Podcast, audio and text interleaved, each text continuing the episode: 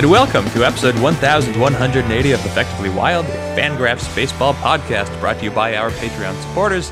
That's Ben Lindbergh of The Ringer over there. He'll say something in a minute. I'm Jeff Sullivan of Fangraphs. That's Ben. He's chuckling. Hi, Ben. Hi, folks. Hello. how, are, how are you? I'm doing all right. Are you doing better than Brent Honeywell? Oh, man. Yeah, I, I wonder, right.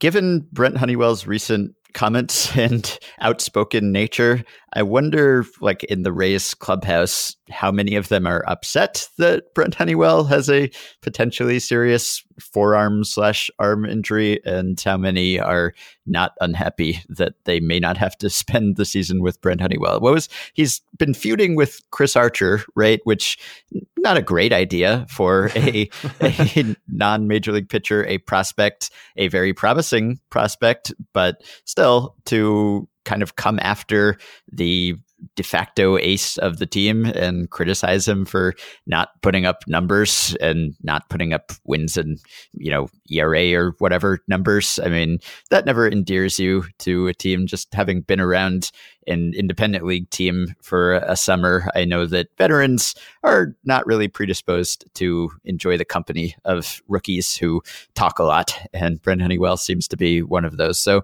I would bet that there are some Rays players who are not entirely displeased that he is getting his comeuppance in some form here, but obviously a, a potentially devastating injury for the team because he is a very promising pitcher. I would think that, you know, if you're a teammate, even if you kind of smirk a little bit, you probably don't want him to miss the entire season. He's kind of no. become important for the Rays hopes. So yeah, I can see that maybe they'd want him to get like a, a scare, maybe get pushed back a month or something. Right. He has a just a regular strain and and maybe you just like when he comes back, you just kind of like hit him in the face a couple times, and then it's and then everything's everything's fine. But yeah, it's it's really bad. Well, it would be bad timing for anyone, but for the Rays in particular, you trade Jake Odorizzi because you think that you have rotation depth, and the Rays yep. still do have depth. But Honeywell is their best pitching prospect. He could conceivably, it's unlikely, but by the end of the year, he could be their best pitcher, and he's kind of a big part of the plan here. So even though I don't want to jump to conclusions here, we don't know what is actually happening with him, but we can make some educated guesses. He will miss at least a somewhat significant amount of time, I have to think, especially missing this part of spring training. But if he's going to take a step back here and not pitch for some of the season, if not all of the season, then the Rays'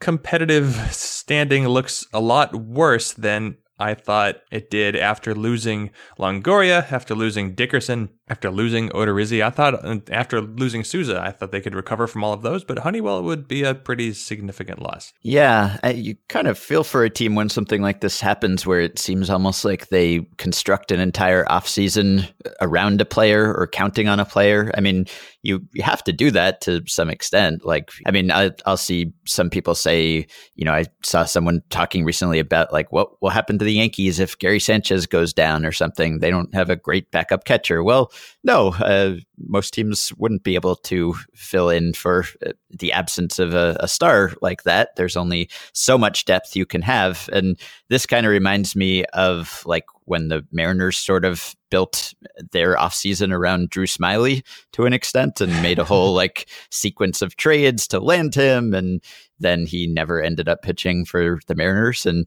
obviously, well, I mean, you could say the Mariners built their whole offseason this time around Shohei Ohtani, and they didn't even get him. Yeah, that too. Right. I mean, yeah, it's it's difficult to count on a pitcher. I mean, just uh, the next pitch that a pitcher throws can just derail an entire orchestrated plan that was sort of the centerpiece of your winter. So, particularly for the Rays that obviously, you know, either can't or won't spend on their payroll and thus rely on a lot of production coming from pre-arb and arbitration eligible players for them to have someone who potentially offers a, a ton of surplus value just have that wiped out or at least postponed is pretty devastating. And I think this is why it remains true that, you know, people will ask ever so often, is it better to have one superstar player or two yeah. pretty good above average players? And this is why one isn't really that much better than the other because, of course, if you have, let's call them six win player and two three win players, and if you have two three win players, well, that uh, that spreads the the wealth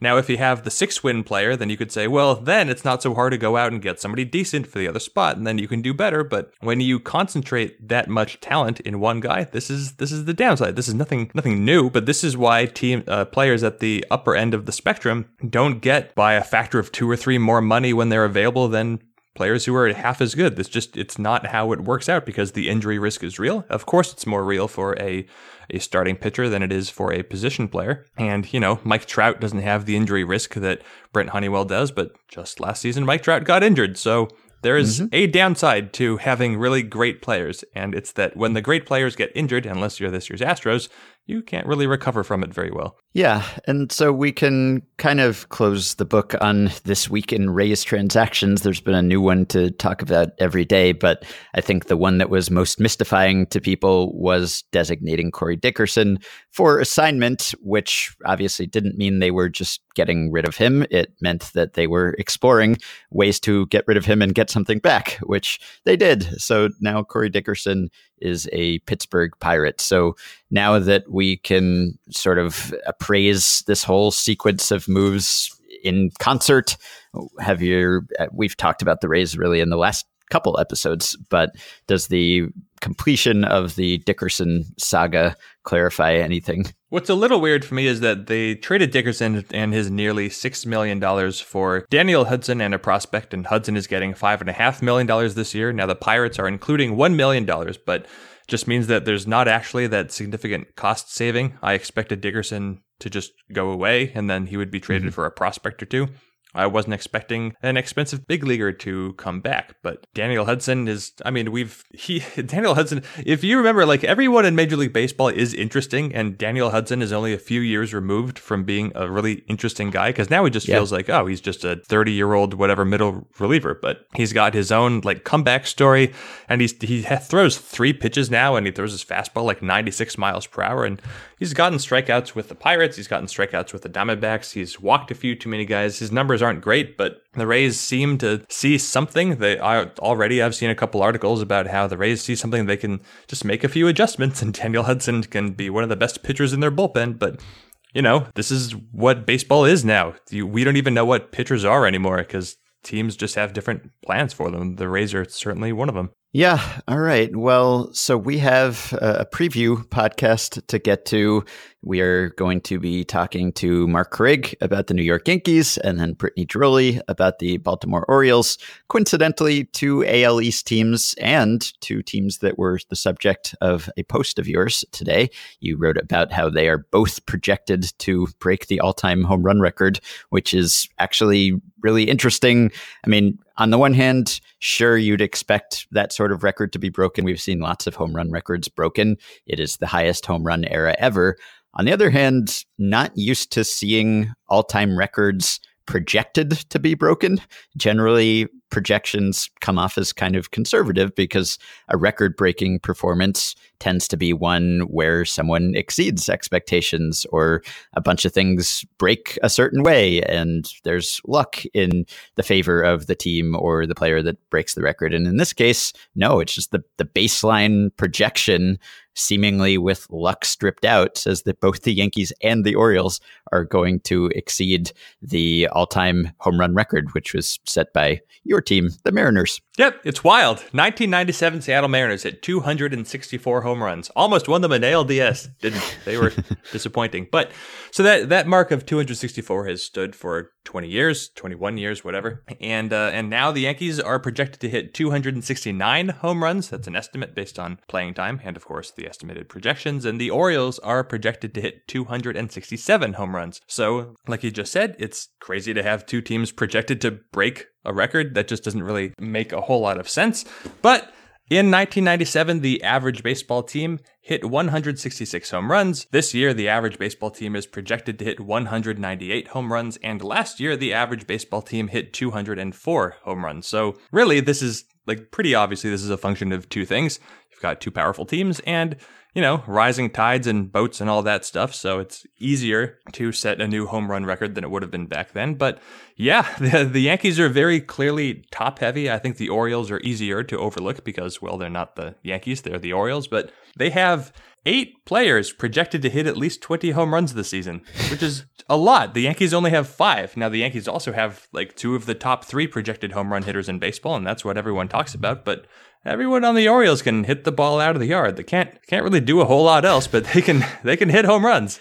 Right. Yeah. Both projected to be record breakers, only one projected to be good overall and even like good offensively. Just Yeah. And I, I, should say there's there's another plot in that post that uh, that shows projected batting runs versus average and you know, the Astros are projected to be easily the best offense again because they're great. The Royals are terrible. They they're projected to be like 150 runs worse than average batting, which is like 50 or 60 runs worse than the next worst team. And they're like, oh, we don't want to sign Mike Moustakas, and oh, we don't want to sign Logan Morrison. Well, you can't hit at all. There's no, the team is very bad, and I know that you can't sign like Mike Moustakas and say that this team could make the playoffs because they're bad. But there is value in not being this bad. They're yeah. very bad. Yeah. yeah. I, I, was thinking about parallels between the Royals and the Orioles because the Orioles are kind of getting to that point, as we're going to talk to Brittany about.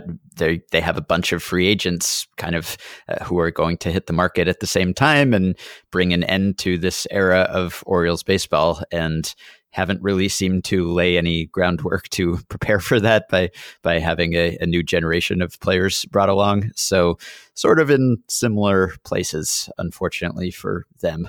So we will get to those previews. One quick note yesterday on the email show, we answered a, a, question from a listener who asked us what the best baby names would be, or just best person names, because babies eventually become adults. But Most the, of the time. yeah, well, hopefully they do. That's the idea. But the best names based on baseball teams, just, you know, what would be the best names that are also the names of baseball teams. So Terry in the Facebook group posted a picture of his yearbook, his high school class in suburban Los Angeles in the mid 1970s. And there's a girl right in the middle of this picture with the ultimate baseball name, Dodger Cardinal. That's her name. I want to know the backstory, Dodger Cardinal. If you're out there, if anyone knows Dodger Cardinal, I want to know if this is actually a baseball name, if it's some kind of improbable coincidence, if there was a Cardinals fan in the family, if it's a Dodgers slash Cardinals fan family that wanted to pay tribute to both teams. I want to know how this name came about and what it's been like to live as Dodger Cardinal. We also got an email from listener Shane who says, Near the end of the 2012 season, my wife and I were watching the Rangers and the A's. We were pregnant with our fifth child and had not come up with a name. I suggested we name the child after the next batter. His name was Chris something, but that was boring. My parents were watching with us, and my dad jokingly said we should name the child Ranger. We liked the name and also gave him my dad's middle name. At the time, the Rangers were my second favorite team, the Astros being my favorite. It is interesting to note how since the Astros moved to the AL, the rivalry has strengthened between the two clubs. I do not have much affinity for the Rangers any longer, but I do love my Ranger Wilford. That's a good call. Once you get to the fifth kid, you've already used your four favorite names. Might as well just pick a baseball team. We didn't even consider the the possibility of old timey names that don't exist anymore, like Spider or right. Bean Eater. Yes. I mean, I don't know. There's a tab here on baseball. I'm not going to go down the entire list, but like Gladiator was the name of a team in 1890. So or the Brooklyn Wards Wonders. I don't know if that's Brooklyn Ward or Brooklyn Wards Wonders, where Wards is a possessive. I probably shouldn't do this just on the podcast. Oh, yeah, because here, right here, there's Cincinnati Kelly's Killers. What was happening in baseball in the late 19th century? Anyway, yeah. uh, there's also, oh, fittingly, in 1890, there were the Cleveland Infants. Uh, good name yes, for a baby. That's a good one. The infant. Yeah. The Brooklyn Bridegrooms. That's a good one. Yep. Yeah. Yep. That's uh, that's a good one. Terrapin probably has been a first name. I'm going to stop doing this because there's a lot of teams that don't exist anymore. You could have the the Ham Fighters, even though I know that's not accurate. Right. I will say uh, on a separate note, but because I just wanted to throw it in here while I could, that uh, it was last week that everyone started to report to spring training, and all the optimism builds and it's just it fountains, it overflows. Everyone is hopeful. Even the White Sox could win 80 some games, according to yep. Jason Benetti, who's lost his mind. But if you look now at the headlines, Brent Honeywell is injured. Chris Young is injured. Austin Barnes is dealing with elbow discomfort. Erasmo Ramirez has a lat strain, and saw Matt Chapman is getting an MRI. This is the time of spring when players start getting injured. Everyone yeah. shows up in great shape and then they fall by the wayside. And in this way, I think spring training is it's kind of like spring training also for our psychology because this is what the regular season is. You go in really hopeful and then things can almost only go wrong. Yeah. One team is left standing and the Astros will never lose again. Yeah. You know, you can find a quote from a player on every single team about why that team is going to win and why it's going to contend. Maybe, I mean, it's becoming more common to hear like a front office or a GM uh, say or essentially acknowledge that a team's not going to contend, but players are eternally optimistic slash deluded. So you can always find someone who thinks that their team is going to contend. But yeah, spring training, it starts and it's exciting. And then it just becomes this war of attrition, really, where you just hope that you're not going to wake up and read one of these headlines. You just want to fast forward through all of this and get to opening day with your roster intact. Because at this point, most teams hardly have position battles anymore. I mean, I don't know what the average is, but it's got to be like at least 23 players or something on every team. Generally, you know what the opening day roster is going to look like. So you just have to hope that you can get through the seven weeks or whatever it is without losing somebody important in a game that is not at all important. Related to that optimism, I've always wondered, never having been a major league player before, uh, clearly, if you are a major league player, you are great. You are amazing at baseball. And there are, of course, degrees of being amazing, but we're looking at the players who are already like five standard deviations better than the mean. So I wonder how obvious differences in talent are when you're just surrounded. And I, I wonder if this might be why, like, if you have a team like the Marlins, they say, oh, we could surprise some people because every, everyone at Marlins camp is elite at baseball.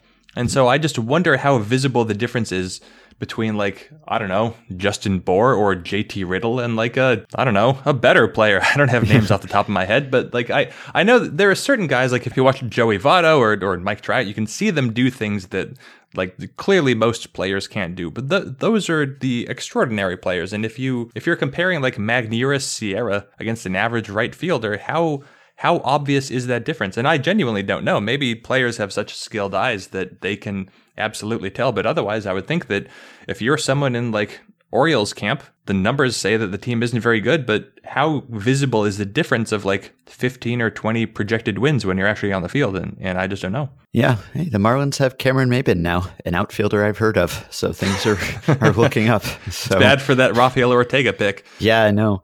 All right. Well, on that note and on the injury note, I'm just reading a story now about how Bill Gates endorsed trampolines and it's just more more red meat for us. He says that we have a trampoline room in our house. The kids like that.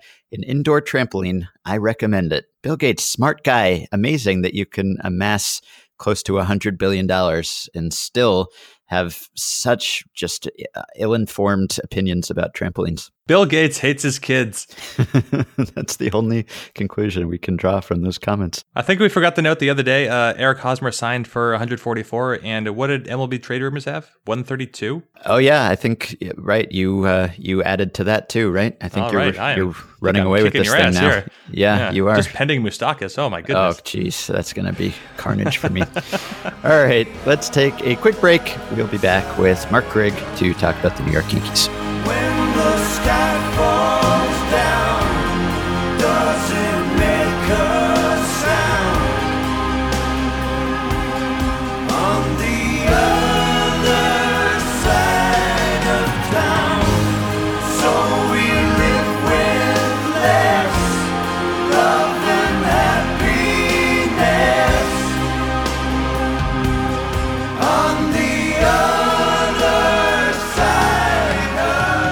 We are joined now by Marc Carig, whose life is going through a lot of changes lately. On the personal side, he has a new baby daughter. He has not slept in several days, it seems.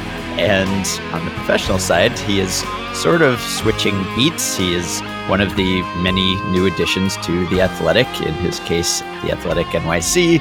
He will be covering mostly the Yankees with a bit of Mets after some years covering the Mets primarily. So he's pulling off the reverse Andy McCullough, I guess. And we are having him on now if he can stay awake long enough to talk to us to cover the New York Yankees. Hey, Mark, how are you? Man, I'm, I'm really sad that you dropped Andy McCullough's name in there because that just means I'm going to have a couple of texts from him when he hears this later on about how I'm following his footsteps. So that's right. You know, good times, baby. I know he is listening to the series just to remember who plays baseball because I think he forgot over the off season. So I, I'm always curious about switching beats. I guess in your case, it's less disruptive in that you're not actually changing cities, but still, I mean, after how many years were you on the Mets beat? Several years, right? Yeah, it was five. Right. Mm-hmm. And Yankees fans who haven't read your work are in for a treat. You're a, a, great beat writer. But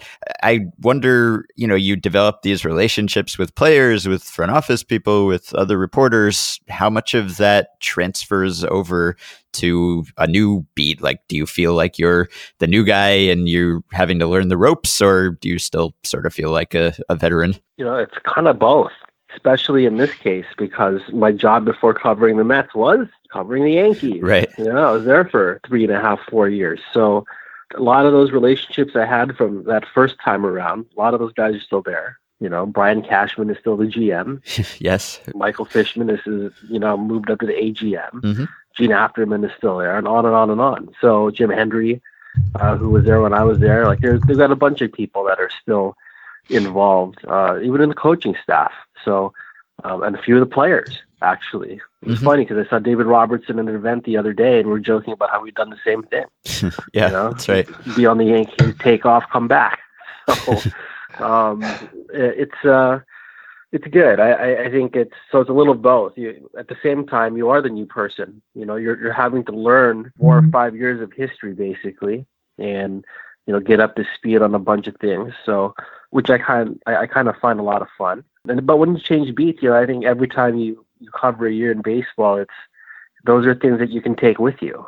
Mm-hmm. Um, so you know, like if I need perspective on certain things, there, there's still people on, on you know the Mets side that I feel like I could lean upon mm-hmm. to help me see some things. Uh, there's scouts certainly that actually cover both teams, and so you know I'm in contact with them anyway, and you know that, that's still the case.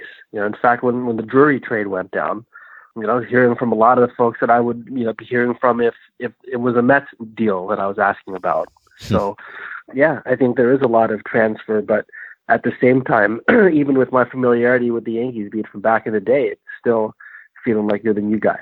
So it's kind of fun. Are you uh, are you prepared to retransition from? I would look. I don't live in New York. I don't live close to New York, but I have an understanding of of how the fan bases are, and the Mets are kind of defined by their I don't know fatalistic resignation, and Yankees fans have that annual burden of impossibly high expectations. So are you? Do you? To what extent do you have to think about? When when you're writing, considering with the sort of audience dynamic versus just I'm writing about a baseball team and you can respond to it however you want to respond to it? I think it's huge, especially here. You know, what you described about Mets fans, that's dead on. The repeated trauma is what I like to call it. Like, I mean, it's just trauma over and over and over again. And certainly there's a, uh, you know, I hate to use this word because it's just baseball, okay? Like, it's fun, but there's a sensitivity that I think that any journalist should have about any topic they're writing about. You should be considering who's reading it. So I know Met fans like it'd be so easy to troll those people. It really would because they're so mad all the time. But what I think was my favorite thing about covering the Mets is dealing with them and learning about them and learning about that mentality and then, you know, having to adjust to that, which was a huge adjustment, by the way, because having covered the Yankees for all the time, you're you're writing for an audience that is used to winning all the time, and you know those folks are looking for perfection. Uh, whereas Met fans, I think, have been conditioned for imperfection for all these years. So yeah, there is a difference uh, when you write for those two different audiences, and it's funny because in my current job, I'm mostly doing Yankee stuff. I'm still keeping a hand on some Met stuff, but I noticed on my Twitter feed, there's people having a hard time reconciling that. You know, there's a lot of Yankee fans that kind of stuck with me through the years. And are happy to have me back, but these Met fans are they're mad. left, and you know, and and they don't want to hear anything about the Yankee stuff. And even if I have some Mets insights on there that they'll appreciate, uh, they just don't like hearing about the other team. And I think that is most definitely a product of what we've been talking about as far as mentality and all that. So I've actually been trying to figure out, well, how does that work? You know, do, do I have like what I'm like work, working about this place or working at this place is that things kind of evolve. I wonder, like, is it even possible to do both teams, or do you have to pick a side? Mm-hmm. And it gets back to your original point. You know, the audiences are just so different. They're unique. They've got their quirks. Uh, and I think if you're going to be a good beat writer, you have to try to figure those out. Yeah. You, know, you got to learn learn how to adjust for that for sure. So you mentioned that the GM hasn't changed. You could have been on the Yankees beat 20 years ago and the GM wouldn't have changed because Brian Cashman mm-hmm. just recently celebrated. I assume he celebrated. I don't know what he did, but he just had his 20th anniversary as Yankees GM, which obviously is amazing in this market or anywhere for that matter at this point. And he signed a five year extension in December, so there's no end in sight. I mean, how, how can you imagine Cashman's tenure coming to an end? Someday it will. I mean, will he get sick of it? Will it take the Yankees being bad for a number of years, which seems like it's not going to happen anytime soon? Would it require the Steinbrenners selling the team or so? Is this just like a lifetime appointment at this point? Yeah, I, I think all those things really. Number one, I think Cashman himself would have to be burned out by it. Yeah. And certainly, you know, when you do 20 years here, there's a toll, right? There's most definitely a toll, not just professionally, but personally and all that stuff. So, and because he's worked in New York for that long, I mean, this guy's found himself on page six.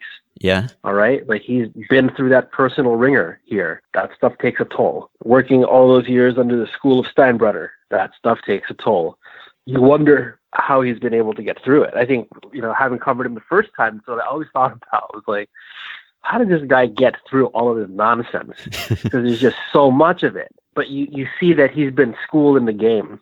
Brian Cashman is a brilliant people person. I think above all, I think that's what keeps him here, and that's what will keep him here for as long as he chooses to be here. You know, I think he values you know diversity of voices, and I think that's something that gets said a lot. But I don't know if it's necessarily put into practice a lot in baseball. I think more so now than ever before, but still, uh, folks tend to go back to the ideas they're most comfortable with, and I like, you know, I like studying Cash in that way because he seems to run the other direction.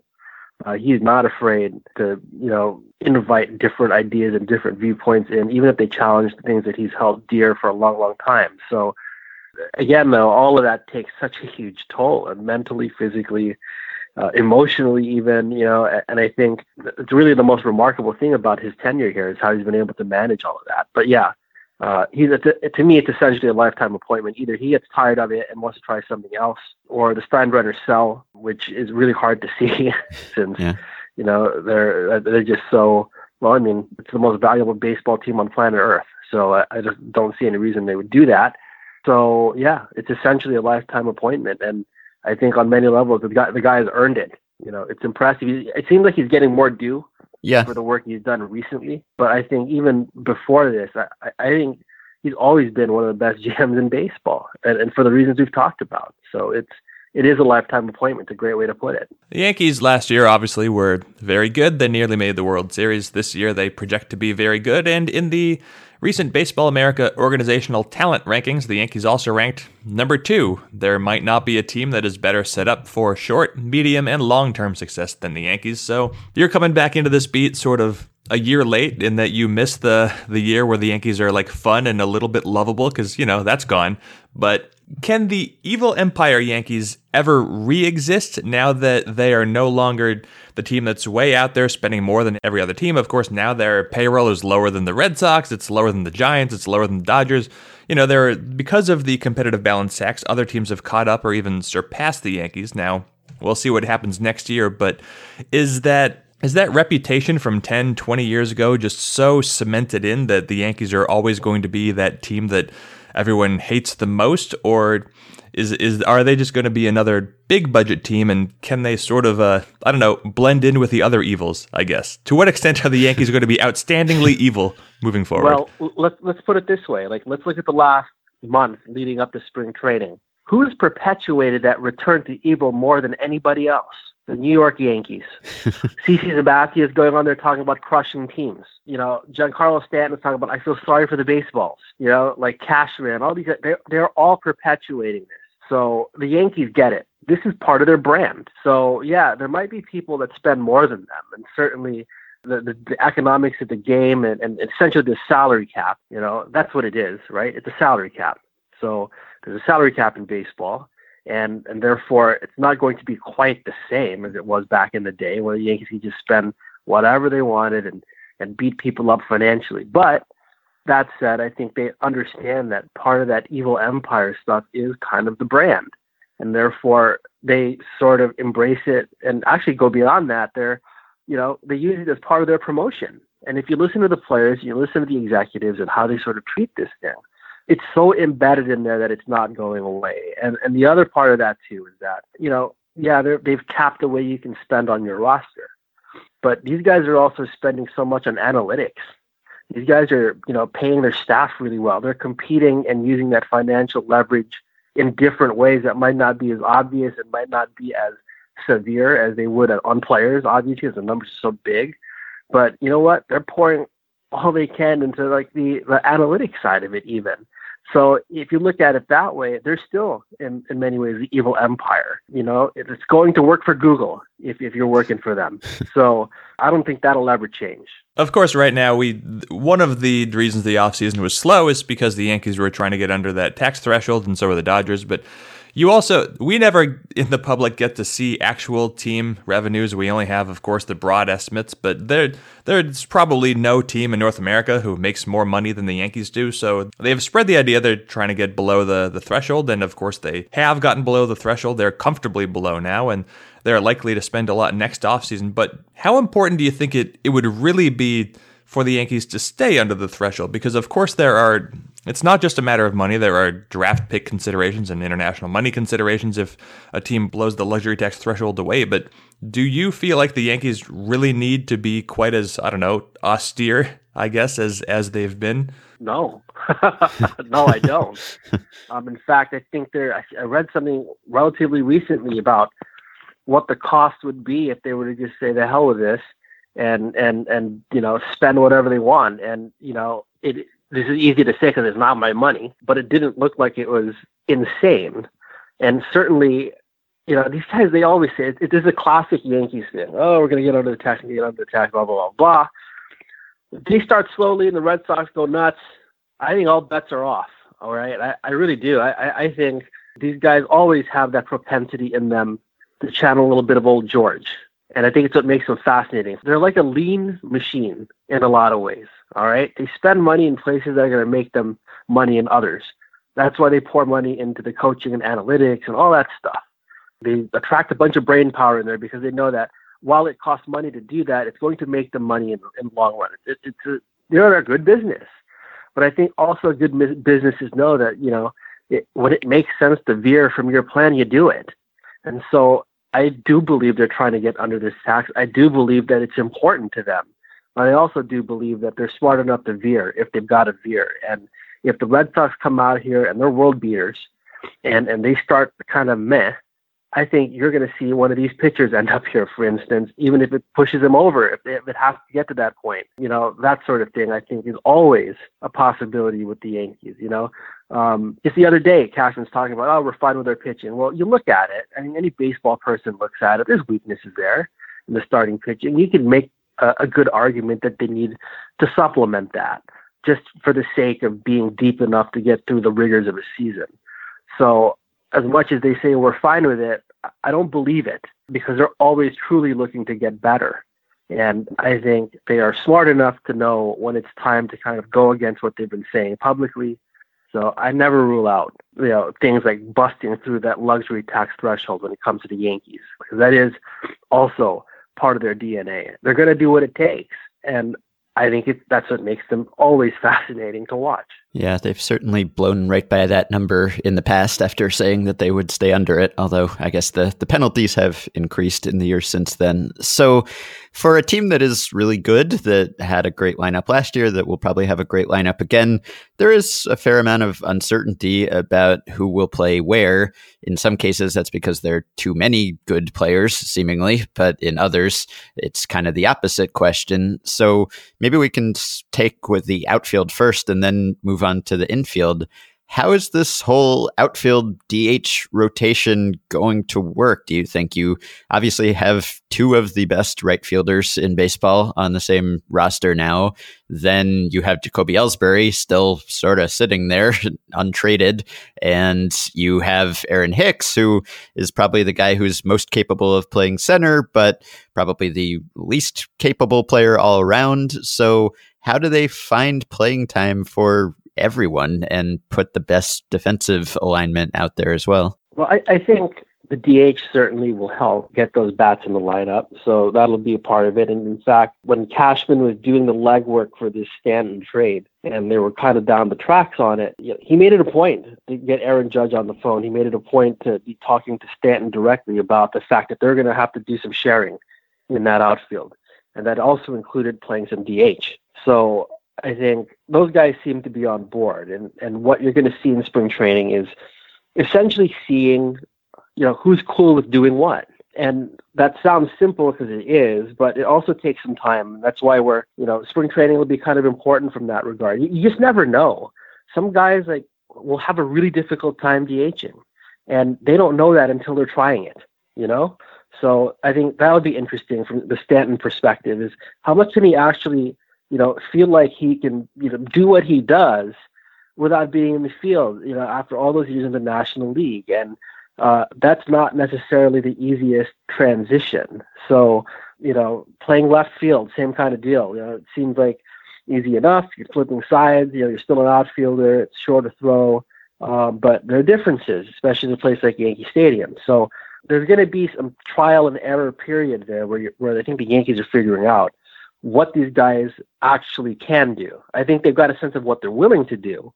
Uh, but this spring training now becomes about what they can actually do. So it'll be important from that regard. You know, Ellsbury is an interesting case. You know, it, it's just such a misfit on the roster considering yeah. how it's built. But that said, you know, Stanton's a guy that obviously has had trouble staying on the field.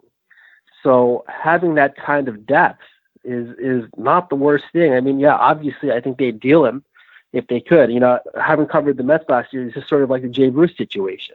They'd have happily dealt him last year. He ended up being a huge piece for them because guys got hurt. So I think talking to Yankees folks, there's still some element of that in the back of their heads too. They'd like to move him, but if you don't, you know, you could certainly do a lot worse, you know, than have Jacoby Ellsbury come in there and, and take those plate appearances and play those innings. Yeah. And so transitioning to the infield, obviously the Brandon Drury trade changed things. You have young guys who are available at both second and third, the Yankees' top prospects. And recently, Brian Cashman said that service time is not part of his evaluation process. A lot of teams say that. Not every team actually means it or acts that way. So, what do you think happens here? How does the playing time break out in these two positions over the course of the year and maybe on opening day? Well, I think Drury's in there playing third base. Mm-hmm. You know, I think Torres has a chance to win that job at second. But, you know, I think that Drury move is huge, and I think it was illustrative. Number one, okay, service time. Of course, they're going to have to say that about service time. Even the Yankees are not going to go out there and, you know, they're not going to be like, ah, we're trying to suppress that time take another year. I mean, they're not going to say yeah. that. You know, now push comes to shove, I think they would do it. All right, if Andujar were the answer, right? Let, let's say he just goes nuts and he's, and also on top of that, he's, he's defensively he's much better. You know, there's some concern about that. You know, then all right, why not? You know, Torres, same thing. Why not? Uh, but I think they positioned themselves to be able to like not have to burn those years, right? Still have major league caliber player. I think the Drury move shows that this is a good player. He's someone you know, and that they've had, they've seen something in this guy. And you talk to scouts, I think it's a lot of the same thing. There's folks that believe around baseball there's a lot more pop in that bat than than he's shown so far. I mean, he's always been an offensive player, but you know, I think people are intrigued by what would happen if he played some more, made some tweaks to his swing, because I think they've got the raw tools in there uh, to hit for more power. Um, you know, which would be kind of a big deal for them. You know, especially playing at third base. So certainly Drury buys them time um, they've also got some veteran guys in there, like non-roster invite type of guys that, um, you know, uh, are sort of perfect for this situation because if they play well, make the opening day roster, even start at second base, let's say, if they're easily disposable when Gleyber Torres is ready to go. uh, you know, past whatever that April date is, let's say. So the typical Yankees move. They covered themselves by getting Drury, gives them much more choices, gives them more control over the timing of things. And I think that was kind of the whole point of the whole whole transaction and uh, smart move for them. When Ben and I were talking yesterday, we talked a little bit how, at least uh, from my perspective, I pretty much never think about managers anymore. It just doesn't even come up, doesn't cross my mind. But if there's one manager or managing situation this offseason that is interesting, it's that a team like the Yankees did go out and hire a manager like Aaron Boone. So what what do you think that that hiring says about at least how the Yankees look at the managerial role in 2018, even in such a gigantic and, and stressful media market? Well, let, let's start with that. Uh, media market. What do the last three Yankees managers have in common? Joe Girardi, Joe Torre, and now Aaron Boone. They all had TV on their resume before they got that job. And if you watch Aaron Boone give a press conference, he looks like a guy who's been in front of a camera for a couple of years. And around here, that's important. You know, I think it's important everywhere. When you think about it, the manager of a baseball team is the primary spokesman of that entire organization. They talk to the public more than any player. They talk to the public more than the GM. They certainly talk to the public more than the owner. They're there twice a day, every day from now until October. That is a lot. So I think teams are wisely factoring that into the calculations. You can't just have the tobacco spitting baseball guy that scratches himself and can't use four syllable words in that job anymore because uh, there's TV cameras in that office or in that press conference room before and after every game for months and months and months. And they are your primary organizational spokesman. So I think with Boone, it's obvious, right? Like, I, I don't know if you guys have had a chance to watch some of these pressers to start with, but he's smooth he gets the message out. Um, he's going to be fine, I think, at putting fires out when things go wrong because he's so smooth at it. So when I look at that hire, I, I really believe that's part of it. You know, also a younger guy, and and you see that trending younger in managers' offices, and I think a lot of that has to do with this. I, you know, again, this is such a simple idea, but like, you know, those guys have got to connect with players, and you know, he's not that far removed from playing. So I think that's an advantage, uh, especially with the composition of this clubhouse. So, you know, managers aren't the dictators they used to be, but like they're still important. You know, it's just something in the middle there. They're not, you know, obviously we know that managers in baseball, it's not like the, head coaches in football where some scheme or whatever is going to have huge impact on the actual play of the game. That's not the case. And even here, like with the Yankees, the bullpen is tremendous, right? They've got all these great pieces. And now you've got Aaron Boone, a first year manager, who's never run a bullpen before, supposed to run a bullpen. But the way they've got it set up here, that's really, really Larry Rothschild's job as a pitching coach. You know, he's almost like a defensive coordinator. So even that part where, uh, you know, there is actually a lot of management decisions that will have an impact on the field, that's being delegated to somebody who's got more experience. So I think they put him in a position to succeed, right? Like they've, they've got a veteran guy, Larry Rothschild, is his pitching coach, still there. You know, Harkey, the bullpen coach, is still there. These guys have relationships with those with those guys. I think Boone's strengths are going to come out though. He's good at managing the message, and that's going to be important. You saw it last year. You know, I think you know, points in Joe Girardi's tenure, where even with his experience on the media side of it, there were times where he didn't manage a situation very well, and it spiraled. You know, it became a distraction the stuff with uh, Sanchez last year. Even if he's probably right about that tough love, talking about that defense behind the plate, you know, it raised your eyebrows of, because of the way it was handled. And, you know, things like that happen everywhere, but they tend to get magnified here. So having a guy like Boone, who is good in front of that camera, is no small thing. You mentioned the bullpen. Of course, it's incredible. We saw how potent it could be in the playoffs last year.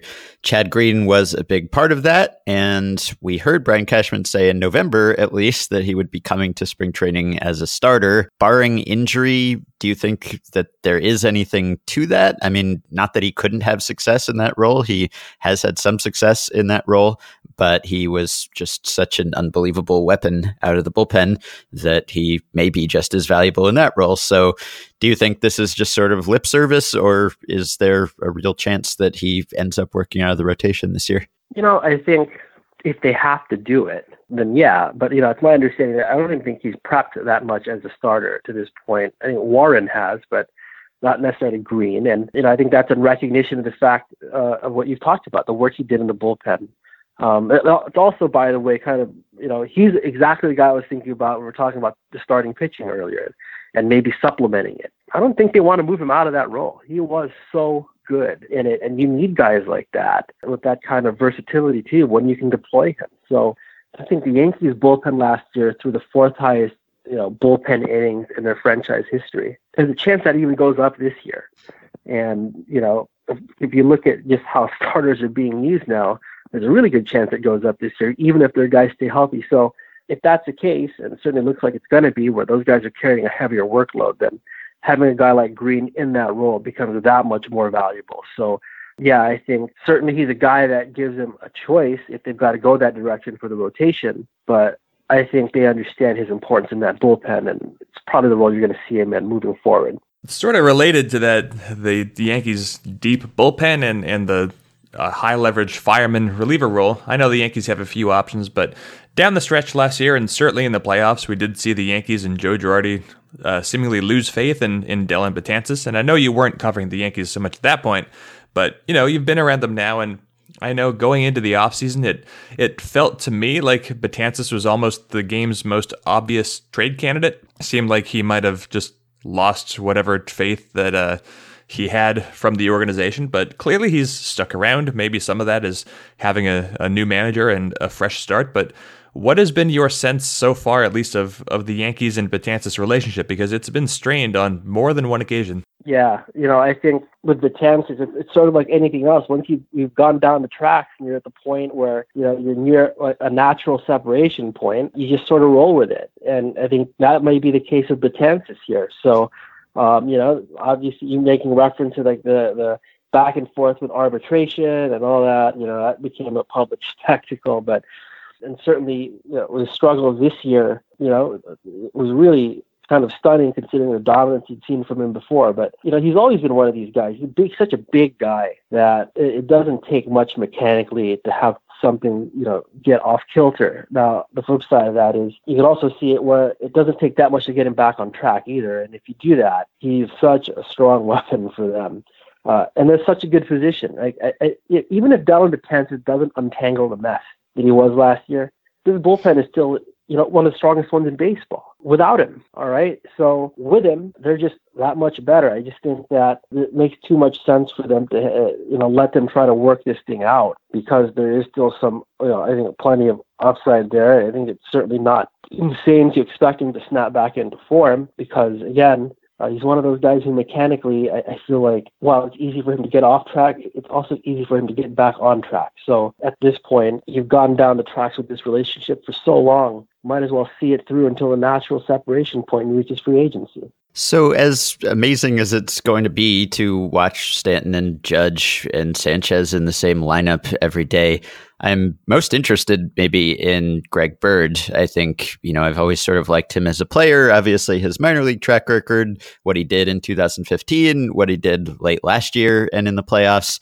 When I was making my top 10 first baseman list for MLB Network, I gave him serious consideration. I ultimately couldn't quite squeeze him in. There are a lot of good first basemen, but I do see him as someone who has the potential to be in that group. And I've read various rumors and people suggesting, oh, why don't the Yankees go get Logan Morrison or, you know, someone like that in that kind of class, but they have not done that. I assume that that reflects the positive feelings that they have about Bird. Do you think that this will be the year? Do they expect this to be the year that we see full healthy Greg Bird kind of, you know, functioning at a, a 2015 level for a full year, or is that an unrealistic expectation? No, I think they're super high on him for sure. I think we always have been. So yeah, that he's going to get a shot this year. This is the ball's in his court. I think everybody knows what kind of player he could be. If he was allowed to, if he could just stay on the field. And you know, part of the pro, you know, kind of we're talking earlier about changing beats. One of the things you do is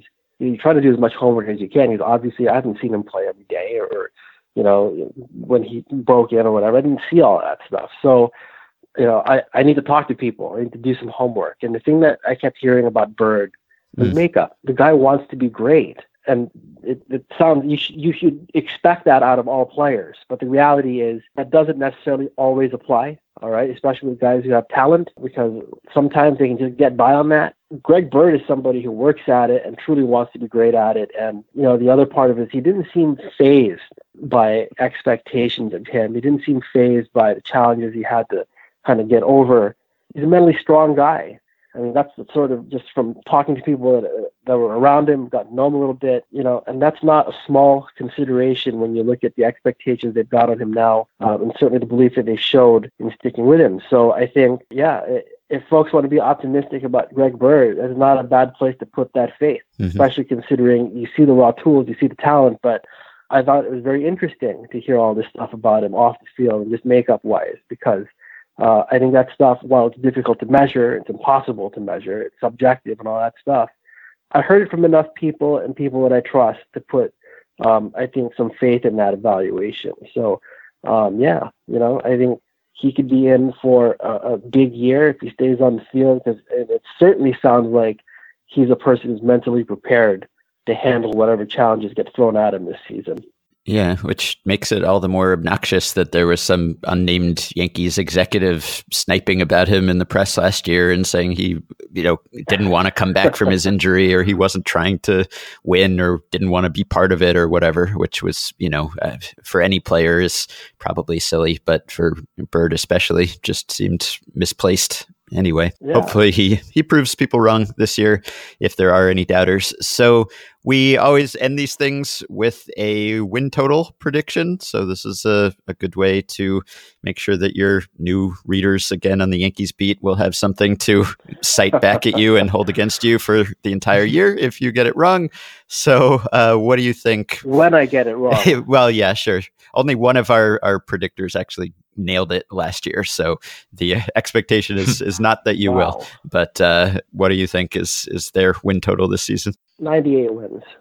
Okay. 98 wins. All right. Yeah, why not? you got uh, there faster than anyone else. Yeah, you had that ready to go. really? Yeah, no, I mean, they're mid 90s somewhere. That's like the more no, no, uh, 98. You said 98. I'll say 98. Yeah, 98 for the record. No, that is my final answer. 98. All right. Well, it will be a pleasure to read you all year long on the Yankees. You can find Marc on Twitter, of course, at Marc Carig. You can find him at the Athletic NYC.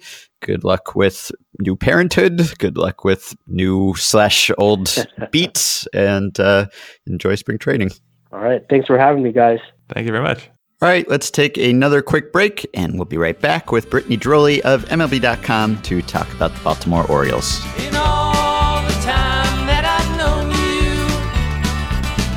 never knowing that I let you down. In the tide of desperation, you stumbled with nothing to show but these empty arms,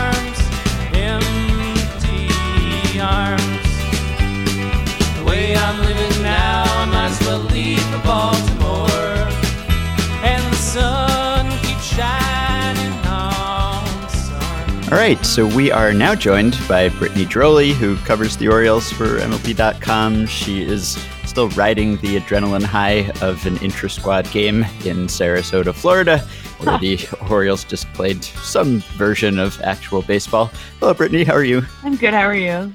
Okay, so earlier this week we talked to Chelsea Janes about the Nationals, and we made mention of the fact that overshadowing the Nationals offseason and really their entire season is the impending free agency of Bryce Harper. So I'm guessing that the same is sort of the case with the Orioles and Manny Machado, which obviously dominated a lot of the news and non news about the team this offseason. Why do you think he ended up staying where he is for this final season? Do you think he will? Make it through the season and just how much of a, a, story will this be? How many times will you have to write a, a Manny Machado post this next few months? Oh, he's definitely a story. I mean, the second he walked in, all eyes were on him this spring, and you know it's gonna he's going to continue to command a starring role. One, because he's a pending free agent. Two, because he's really good. Now, we had this conversation with Buck the other day, and we were kind of going through the list of, of players. And I mean, I take Machado over Harper, and I, I don't think it's very, I don't think it's close. Actually, there's four or five players that I take over Harper. But when you look at a guy like Manny, it depends on obviously how the Orioles play. If they tank,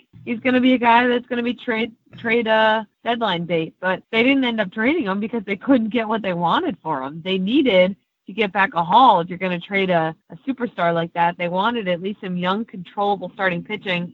They weren't able to do that. Uh, but over the last six days, you know, they've been able to plug those pitching holes quite well. Now it looks like, hey, maybe they could surprise some people if their pitching does in fact hold up. Well, yeah. So about that, uh, you know, it's a it's been plugged. You know, Andrew Cashner is a real starting pitcher, and Chris Tillman has been a real starting pitcher, but you know, there's still an open competition for the number five spot, and there are a lot of questions about Cashner and Tillman, to say nothing of even Dylan Bundy's background. So clearly, when you can start with Gausman, you can start with Bundy. You have a, a, fair amount of talent there, but I don't even know where to. I don't even know what this question should be. They all seem so difficult, but I guess let's start with a potential ace. How far back has Bundy pushed the questions that have have circulated around his uh, his durability because obviously he had a, a very strong season. Are those questions now just all in the past, or is this really something that the Orioles can rely on for the season ahead? Yeah, I think they're all in the past. I mean, you look at the guy; he's in great shape, strong guy, really takes care of himself. You know, it wasn't a matter of him being fragile or you know an unfortunate series of events. He got Tommy John. Uh, that was really the big one there.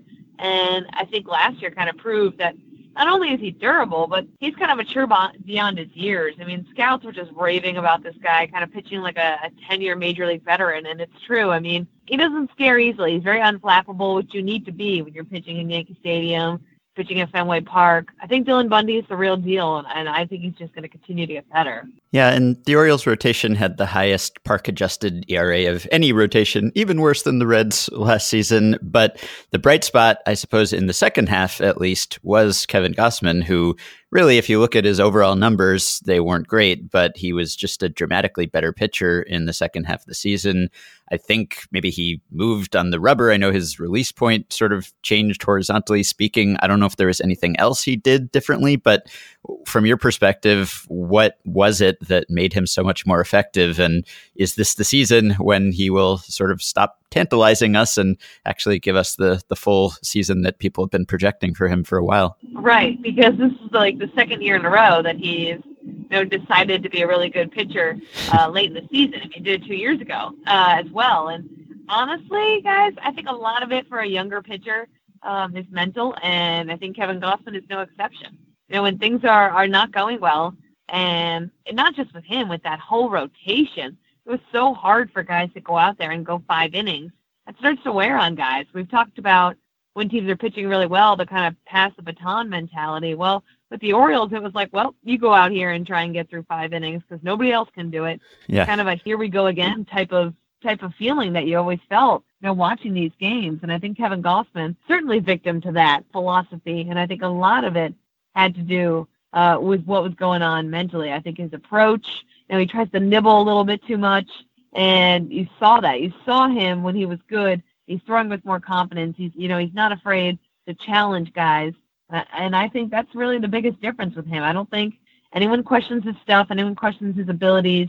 I think he has to kind of take a page from Dylan Bundy and develop a, a little bit better mound presence and be more consistent and able to withstand a bad first inning or you know a bad second or, or third go around in the order. He's got to be able to hunker down, and go deeper into these games. I know so much of the story with the Orioles is, I mean, to their credit, they've they've overachieved for a number of years now without really ever having a strong starting rotation. But when you look at the position player side, this team's going to hit a lot of home runs. I was running some numbers, and they're actually projected to be second in baseball in home runs this year, only two behind the Yankees. So I don't know if that's going to come true, but there's there's a lot of pop in this order. But I gotta ask, I know Manny Machado is coming off a down season. I have no doubts about his skills, but what on earth happened to Mark Trumbo? Right. Well, I think the real question is he had that one good year, and the Orioles, like they did with Chris Davis, rewarded him with a contract that you know probably wasn't going to be matched anywhere else. You know, it's not really not really a great move in my opinion, either one of those deals. But uh, the issue with Trumbo is he couldn't. He had a career year and just couldn't put it together last year at all. Never looked like that guy. And unfortunately, he doesn't have the defense where you're like, well, he still contributed. No, he's their everyday DH they don't really want to run into a situation where he's playing the field all that often. So he needs to find a way to turn it around. And if you talk to Trumbo, he'll just he'll just say that you know he he puts the blame on himself. He wasn't consistent enough. He wasn't focused enough. He wasn't getting those good at bats. But honestly, I think you know, coming off that career year two years ago, guys, it wasn't really a smart move to reward that guy with a long-term deal, uh, given that you don't really have a position that you want him to play. Uh, I think, unfortunately, the Orioles caught a little bit of lightning in a bottle, and you know, you expect some regression. You don't expect Mark Trumbo to be as bad as he was last year, and the same thing with Chris Davis. You know, it, but it's certainly you don't expect him to replicate that career year, and I think that's unfortunately what happened when the Orioles went out and committed to him. Yeah, we were talking to Marc Carig just uh, earlier in this episode about how maybe some guys are not quite as well suited to the DH role for whatever reason. And there is sort of a, a, general slight DH penalty that you see across the league. But with some guys, it does seem to be bigger than others. And Trumbo has historically had one of the biggest differentials, I believe, between when he's playing the field and when he's DHing. Just on a career basis, he's got a 703 career OPS as a DH in more than a thousand plate appearances, and then a 782 OPS as a non DH. I don't know whether that is just a fluke, whether he's happened to have good years when he's been playing the field, or whether that does reflect something about how he feels or prepares when he is a DH. I mean, you, are kind of stuck anyway because you don't really want him in the outfield, even if he is hitting right. better. So I don't know that there's anything you can do, but I, I, wonder whether that is an issue with him, and if so, whether there's anything he could do to prepare differently for that role. Yeah, I have no idea. I was going to say the same thing you did. I mean, yeah, yeah, that's great. Those numbers are different, but do you want who do you want him playing over? Right. And, you know what I mean? Like it's so yeah. I don't know what they can do there about that. To be honest with you, I mean he's their DH. They don't have a they don't want a scenario where he's playing the field every day. So he's gonna have to learn how to acclimate to it, how to adjust to it. Uh, you know these guys are professional baseball players. He, he's gonna have to figure out a way to produce better than he did last year. Uh, I, I don't know what else I can say about that, quite honestly. I know that on uh, on the pitching side, there's not a ton of young talent at the upper levels, and on the position player side, there's been a lot of focus on Chance Sisco, who could get a chance this season to play fairly regularly as a catcher. But someone who I, I've become very interested in, and unfortunately, it looks like his his playing time has been a little squeezed out. But Austin Hays was sort of in the conversation to be a the starting outfielder. Now with Colby Rasmus and Alex Presley around, maybe that won't happen. But if the Orioles are going to have any shot of having a reasonable, presumably post Machado transition, it's it's going to have to depend on internal solutions. And and what is your read on Austin Hays? I know he was only in the majors very briefly last season, but he had just a, a torrid campaign in the minor leagues, and he seems like he's really put himself on the radar. He really has, yeah. And I agree with you. He is a little squeezed out now because they did go out and get Rasmus and you know, they want to platoon that spot, it looks like. And I think in a perfect world, they would like Austin Hays to go back and start the year AAA Norfolk and maybe not sit on the bench as part of a platoon. But he was impressive. Uh, in the short stint we saw him up here as a September call up, we kept hearing about him, like you said, had the best season really among any minor leaguer at any level uh, when you look at what he was able to do. And, you know, it wasn't that long ago that, you know, this guy was a just a, a high school athlete. So Austin Hays is definitely going to be the future. He's going to play center field, just a matter of when. Doesn't really seem like if. There's certainly more questions around some of their other prospects. Uh, Chance Sisco is a guy that needs to get better at uh, doing some stuff defensively, at controlling the run game, things like that, ball blocking. But Austin Hays, I mean, people just rave about him in the organization. Uh, you saw that arm a few times last year. Doesn't seem super fazed uh, kind of reminds me of Dylan Bundy in, in that regard, and that you know going into Yankee Stadium and things like that, he didn't seem to like let the moment overpower him, so to speak. And Adam Jones loves him, and you know there are not very many guys that I think Adam Jones would be okay moving over and playing right field because we all know that day is coming. Adam Jones is getting older; he's not going to play center field forever. Um, Adam Jones would be okay moving over to play a corner spot for Austin Hays. So that kind of speaks volumes about the impression that Hays has made already in such a small sample size. So there's a, a, page at the website, roster resource, which is helpful. It sort of breaks down the 40 mans and the 25 mans of every team and how they were constructed and where those players are from. So there are two things about the Orioles 40 man that I want to ask you about. The first is the percentage of guys on the 40 men who were acquired as free agents. Now, the Orioles are at 7.3%, which is the lowest, tied with the Tampa Bay Rays, who, of course, have never been a team that have signed a lot of free agents. They are tied for the lowest percentage. Just not a lot of free agents on this roster. That doesn't necessarily mean anything negative. It could mean that you built a great homegrown roster or something, but it could mean that you just haven't signed a lot of guys, haven't spent a lot of money. And that seems to be the case with the Orioles right now. They have a lot of payroll coming off the books with guys like Ubaldo and Hardy and Miley and their payroll is down. And I know there was some reporting over the winter about how they kind of passed on higher profile, more prominent pitchers, maybe because they were sort of scarred by the whole Ubaldo experience. But uh, did they come close to making any more sort of major outlays. I mean, we have joked on the podcast about kind of the, you know, stereotypical Orioles signing like February and it's not someone very exciting at all. And you just sort of expect that to be the Orioles MO year after year. Right. Yeah. I mean, they certainly did their due diligence with some of these guys, but you know, they they don't like the price on an Alex Cobb and, and an Lance Lynn and it just didn't feel like for how these guys have performed that they would be able to to earn that money. And you're right. I mean, they certainly were a little bit scarred from Ubaldo Jimenez, the largest, you know, pitching contract they've sold out under Peter Angelos. And let's not forget, Yovani Gallardo was real bad as well. They committed multiple years to him. You know, that contract they ended up coming down on a little bit after they uh, went through the physical with him. But he was another guy they committed to that didn't pan out. And so, yeah, they, they're definitely wary. And yeah, I agree. This slow off season seemed just like a regular winter for the Orioles. You knew they weren't going to add. Uh, they certainly were going weren't going to hurry up and push the market. They were going to wait and hope that someone fell to them, which sometimes works out. I mean, they signed Nelson Cruz in February on a one year deal. Yeah. Uh, you know, and, and he really went out and helped them win the American League East that year. But um, they looked, they did their due diligence, so to speak. But I never felt like they were going to go out there and get someone that fans were going to be you know, yelling and screaming in the streets over. They were never going to get a, a Jake Arrieta. You know, Cashner fits them, kind of fits their their profile a little bit more. Personally, I like that he's a ground ball pitcher because you know, watching these guys come over from the National League or watching these fly ball pitchers that they sign, it's just never a good idea when you're pitching in the American League East and you're pitching at Camden Yards. These guys, I don't care what kind of year they had for their former clubs, it just doesn't fit. So in that regard, I think Cashner's a, a better signing than some of the other things that they've done in the past, but certainly they never got very close to answer your question on on any of these top guys at all. And the other thing that stands out about their roster construction 80.5% of the players on their 40 men are US born.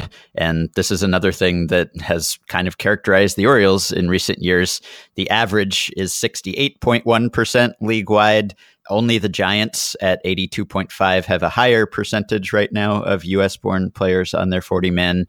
Why have the Orioles not made any kind of investment really in the international market? I mean, if you want to point to a reason why they seem to have had a tough time developing players, that seems like as good a reason as any. Yeah, Peter Angelos, the ownership doesn't think it's worthwhile. That is why they trade all those lots away. And Dan Duquette will tell you, he's said it on the record a few times before, but uh, that is why they do not get involved.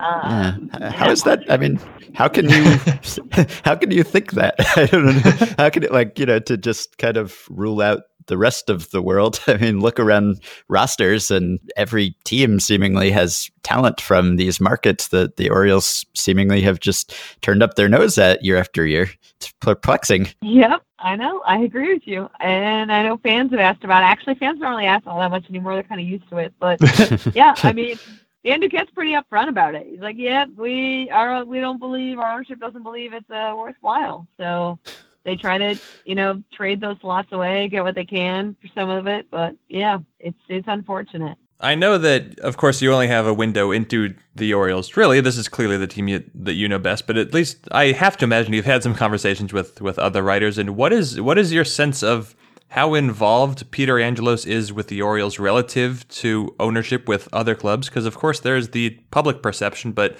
is it different from how people perceive it to be, or would you say that it's exactly as I don't know, occasionally micromanaging, if you will? Honestly, I don't think there's that much micromanaging going on anymore. I've heard horror stories from before I got on the beat, um, and I've been on the beat for nine years. Certainly, I mean, he's a lawyer; things have to get approved by him. Um, but his sons have much more influence, much more say than they did before. Brady Anderson, uh, you know, has a real big part in things. He's the one who negotiated the whole, whole Tillman deal, the whole Cashner deal. So I don't think micromanaging, you know, on a day-to-day basis, I don't think any of that any of that stuff comes into play too much. Just the the broader things like the international market is certainly where he has where he has a a heavy hand, so to speak. And Buck Showalter hasn't managed a lot of teams that were in this position, seemingly. He's managed a lot of teams that were sort of on the way up and then a lot of teams that were winners, but he hasn't had a lot of opportunities to be with a team that I think a lot of people look at, us included, as a team that's probably not going to win for a while and probably not going to contend this year. And obviously, the Orioles under Showalter have, you know, have defied those expectations in the past. But temperament wise, how is he suited to take over a team like this? You know, I, I, guess he's sort of maybe loosened up a little as his career has gone on. He used to be portrayed as this very intense kind of perfectionist person, but is this difficult for him, more difficult than the typical manager to have a team that maybe is not quite constructed to take him back to the playoffs? Well, they never look this at this point in the year to be constructed to go to the playoffs, do they? You know, they don't. yeah. I, I, don't. I honestly don't. I think maybe from the outside, people, I could see how you guys would say that, but I honestly didn't think about it at all until you just said that. They never are picked to be yeah. the playoffs. They're never picked to be good. They're never so. In, in, that regard, this is no different than every other spring that I've been covering them, um, especially under Buck. So I really don't. There's any mentality change at all. I mean, they don't want to finish in last place. That was that was a bit of a of an outlier. Bucks teams haven't really kind of quit like it seemed like they did for that final month of the season. But, you know, they're never predicted to do good. So this really isn't any different than any spring training past um, in terms of the window or expectations or, you know, never in February are we writing, oh, this Orioles team's a heavy favorite to win the AL East. You know, they're, mm-hmm. they're not. They kind of acknowledge that role and, and then everyone kind of says, oh, they're not going to be very good. And then if they are okay, then they've overperformed, as you said. So really they're in the same situation they've been in for the last four or five years. So you uh you were around, and I, I don't want to take anything away from uh, young Tobias Myers, who seems like a, a very talented, very low level 19 year old pitcher currently in uh, in the Rays system. But Tim Beckham arrived last year for a, a very low price, one might say, and he he burst onto the scene, made an immediate great first impression with the Orioles. And this is a it's a strange one because not only is he a middle infielder, but he's got three more years of club control. So it's just weird to see a team like Tampa Bay practically giving up on him. So it, have you been able to piece together why Beckham became so easily available when he did? Yeah, I think he was pretty surly over there. I think he had, had probably run his course. He was the you know the the the big top prospect you know, didn't pan out as nearly as well as they had hoped. And, you know, for a lot of those guys, it was similar like, why did the Orioles trade, trade Jake Arrieta and essentially give him away? Uh, you know, the guys just run their course and organizations need a fresh start. And, you know, nobody thought he was going to have the August that he had, but certainly it looked like that's kind of what had happened in Tampa Bay. Uh, you know, you heard some things about him, you know, not, you know, attitude wise, and, and he's been none of that. So maybe he did need that fresh start. I mean, he's been great. Um, you can tell he's energized. He's excited about the new position. He was the first position player here uh, down in camp. So uh, I really think that probably a lot of that had to do with just you know the player organization relationship and the fact that you know if Tim Beckham was was going to shine, it wasn't going to be in Tampa Bay. And so much of the Orioles' ability to exceed expectations, as we were just saying year after year, has been about the bullpen can you give us the latest on Zach Britton? And if you have any insight into this, just, you know, is there something about the Orioles' ability to get so much out of their pen year after year, whether it's Showalter, whether it's something else? Is that a replicable formula? Is there an, an Orioles model to just finding guys like Mychal Givens or, you know, Brad Brach or all these guys just year after year, Darren O'Day, et cetera? Yeah, I mean, I actually talked to Zach today. Supposed to throw last week in his boot. It was eight weeks post-op, but they thought they'd give it one more week just in case. So he did throw today. He can come back as early as, as the end of May because he's on the 60-day DL. So we'll see what happens there. But he seems fine. He seems like he's progressing pretty pretty okay. He's pretty upbeat about the whole thing. But in terms of their bullpen, that's 100% Buck. Uh, he's talked about it a lot. The times when he was out of baseball – you know, when he was just talking to guys as like an ESPN analyst. So the one thing that he felt like all these former players said was like, you know what, like just the, the bullpen just gets overused. They warm up these guys two, three times in a game, then they don't use them. You know, they call it dry humping, and they never use these guys. And they felt like that that was just something that kind of grated on all these players. Players felt like they got injured, they were unable to perform. You know, they warm up three days in a row, then the next day they ask to pitch and they're horrible. So it was something that Buck kind of always, you know, put under his hat. And when he got back into managing, and you know, when he came to Baltimore, it was something he wanted to implement. So they track all of that stuff. Buck tries really hard to not warm up a guy unless he's almost positive a guy's going to get in the game. They don't have two or three guys warming up at a time like you see some other teams and other managers do. And Buck's talked about it a lot that these bullpen arms to them are commodities. They can't afford to blow guys' arms out. They can't afford to buy more arms. So they've got to, to maximize what they have. And they've been really good at finding value. I mean, Darren O'Day was a waiver claim uh, that was made really when they had no GM. That was pretty much all Buck.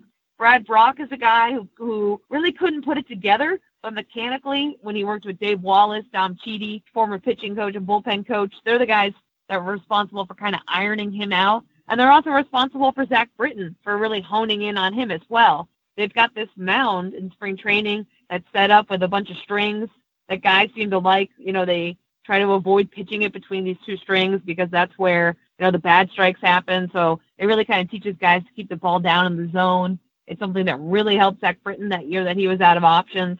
Uh, the year he kind of became the closer really resurrected his career. So it's a combination of things, but certainly Buck and that bullpen usage. I mean, they are very meticulous. It's part of the reason why they make so many roster moves because Buck refuses to abuse guys until they get to the postseason. He always says you got to save them for abuse until the postseason. And I think a lot of that shows up when you look at the stats and you look at the innings and you look at the appearances and how they've been able to keep that bullpen fairly healthy and away from a lot of arm injuries. Are we allowed to still joke about how even in the postseason he's saving relievers for yeah. save situations? I'll just for, just forget it. So last year, Chris Tillman.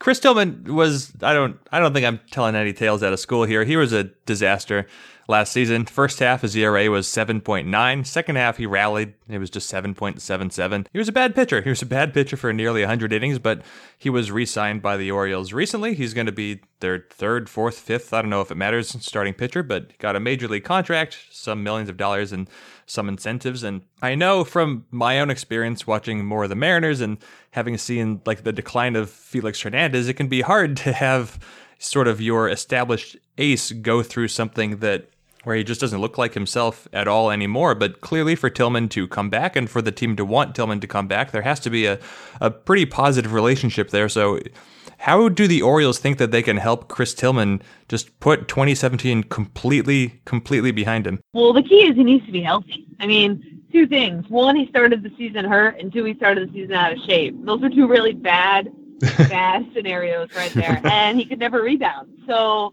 you know, they were constantly trying to rush him back he never got that foundation. And you know, a couple of the his teammates were like, yeah, he was he was kind of fat out of shape last year. So I think that's the key is the Orioles are just going to forget about it because they know he can be better. He's not 30 years old yet. He's not. He shouldn't be on the decline. They feel like there's no way he's going to continue to pitch at that level that he did last year. Now that he's healthy, he wouldn't admit he was hurt last year. They wanted to DL him a few times, but he really didn't want to go that route. He wanted to continue posting up, even though you can argue that really he wasn't posting up at all because he had such a, a dreadful year. But simply that's exactly what it's going to be. They're just going to forget about last season and hope he can revert to form. As long as he stays healthy, it's probably a reasonable request for him to at least be a three or four ERA type of guy. Mm-hmm. So we always end these interviews by asking the guest for a win total prediction, which has oh, been boy. very, very dangerous uh, for the Orioles in uh, the last several seasons. So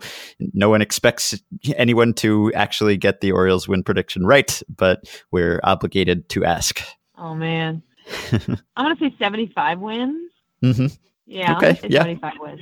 And yeah, Yeah, that's reasonable. Well, if I can ask a quick follow up, I mean, is 75, would you say, if that's what it is, do you think that's going to be a, a high water mark in the next, say, you know, three, four years? I mean, you, you've got potentially a lot of turnover after this season, guys who are reaching free agency, Manny Machado, Adam Jones, Zach Britton, like, you know, the foundations of Orioles winning teams are coming to the end of their time with the team potentially. So, do you foresee that the Orioles kind of have the organizational will to embark on one of these full scale rebuilds that we've seen with increasing frequency? Well, they've only had really one huge rebuild under Peter Angelos. It's kind of been like a hey, let's retool type of team. But yeah. this is probably the year they're gonna have to look at it and say like, are they going to actually blow this whole thing up or not? You know, I say 75 wins, but very easily they could be a 500 team if Tillman reverts to form and Gausman and Bundy do what we think they're going to do and Cashner turns out okay. It wouldn't surprise me if, if they if they ended up being 500 and at least being competitive. But certainly, I think you're probably looking at the high water mark for the next couple of years, just based on what they're losing and the fact that they can't replace that that kind of talent in their system. There's no answer to losing Manny Machado, and there's no answer to losing you know Zach Britton and Brad Brach. Think there's a decent chance they keep Adam Jones but still there you know there are changes that are going to have to be made throughout this roster. And i just don't think they when you look around the american league east that they can sustain being competitive without really taking a step back and saying, well, yeah, let's blow this thing up and we'll be good in, in four or five years. Well, on that depressing note, we will let you go. and uh, you can follow Brittany on MLB.com, of course. And you can also see her on MLB Network here on CBS Radio. You can follow her on Twitter at Britt underscore Ghiroli. Thank you very much, Britt. Thanks, guys. Appreciate it. Thank you. All right, that will do it for today and for this week. You can support the podcast, keep us going by pledging on Patreon. Visit patreon.com slash effectivelywild and sign up. Five listeners who have already done so include Adrian Mahareb, Eddie Bajek, Tom Lloyd, Jesse Nix, and Timothy West. Thanks to all of you. You can join our Facebook group at facebook.com slash groups slash effectively wild, and you can rate and review and subscribe to the podcast on iTunes. Thanks to Dylan Higgins for editing assistance. Please keep your questions and comments for me and Jeff coming via email at podcast at fangraphs.com or via the Patreon messaging system if you're a patron. We hope you have a wonderful weekend. We will be back early next week with our next two team previews covering the Boston Red Sox and the Cincinnati Reds. A reminder, of course, you can keep visiting our sister site started by Effectively Wild listeners, Banished to the Pen, at banishedtothepen.com to read their written previews, which are going up on the same days that we are putting up these podcasts. We will talk to you all soon.